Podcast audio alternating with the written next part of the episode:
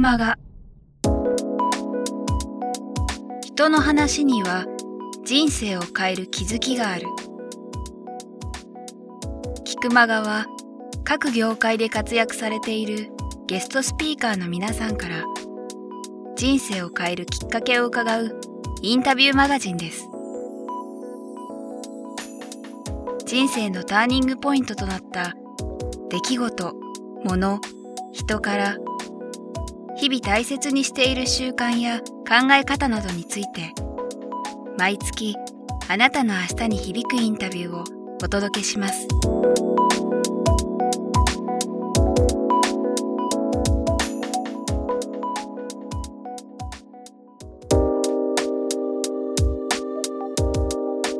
最後にですね、はい。えーこの質問もさせていただきたいんですけども、はい。泰治さんが人生でお一番大切にしている、まあ、ことでも物でもうん。概念でもいいですけど、何か一つ挙げるとしたら、なんだろうな。何を大事にしているんだろう俺は。なんなん？あーでもね、なんかねやっぱその自分でもこう昔からこう歌っているわけだがそのやっぱね、はい。太陽うんっていうのは、やっぱ自分のその人生の中でやっぱり大きなテーマうん。なんだよね。必ずやっぱりその太陽からのっていうなんか考え方がどうしてもあるわけ。それは俺の中でもう絶対正しいと思ってるの、やっぱり太陽がないとこの星はありえないし、だから我々なんかありえないわけじゃない。だそれをその真ん中に置いておくっていうこと、うん。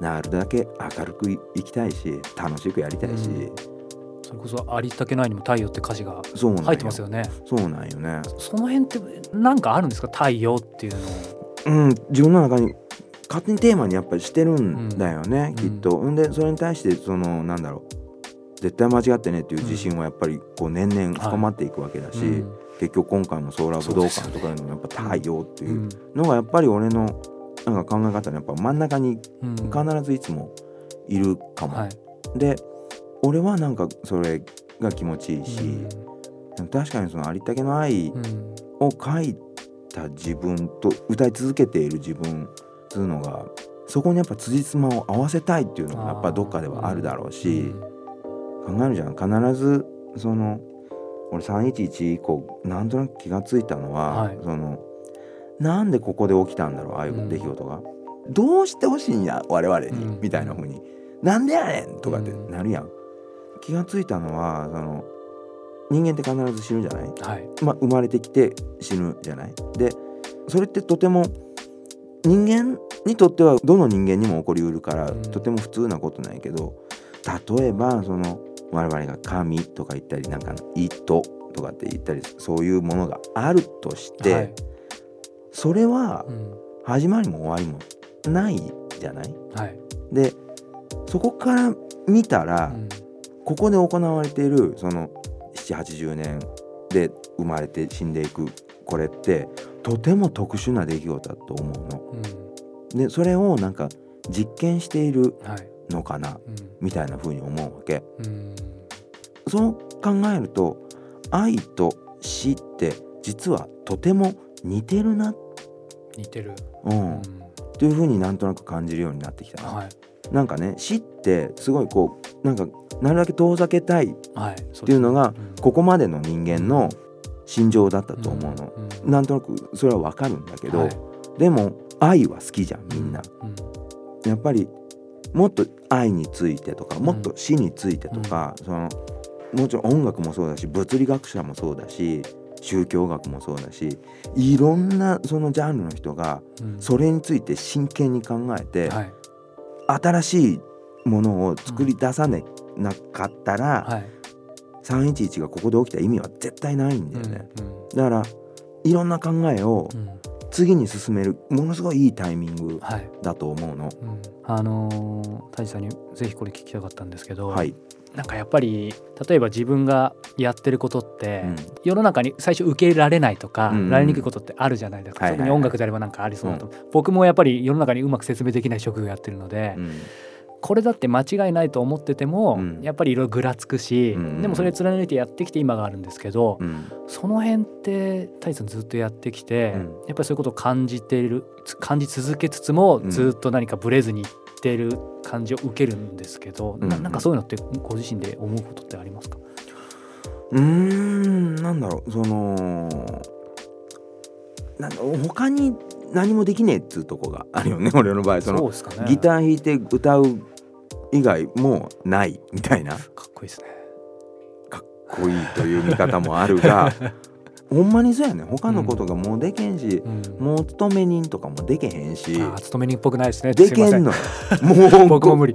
無理なんよ。だからやっぱりそのギター弾いて歌うのが楽しいからね、うんうんだうん。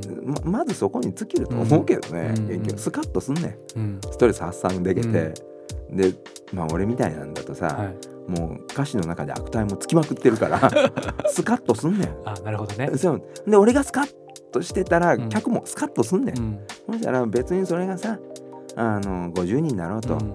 5,000人だろうと、うん。結局こっち的には変わんないのよ。うん。うん、誰か昔友達のバンドのやつがやってたけど、はい。ステージ上にいる人間が例えば4人だとすればあの客席で4人以下だったらへこむけど、うん。客席に4人以上いたら、うん。あとは1万人いようがあ一緒だみたいなことを言ってて、ーうん。確かにとかって思うんだよね、うんうんうん。確かにそうなのよ。うん。関係ねえのやる側としては。そうか。そんな泰治さんですけども、はい。あのね新しくはい。アルバムも出されて、そうなんです。今手元に2枚ありますが、はい。一つがシアターブルック、うん。最近の革命。これはどんなアルバムなんですか？これはあれねシアターブルックの2年ぶり？2年半ぶりぐらいだったかな、のアルバムでうん。あの今回の武道館に向けてはいなんていうんだろうシアターブルックつうのはまあ俺たちは勝手に思ってるわけだがこのバンドは日本の宝やと。わ聞かんかい。あ いいですね、うんっていうとこやね、うんうんうんうん。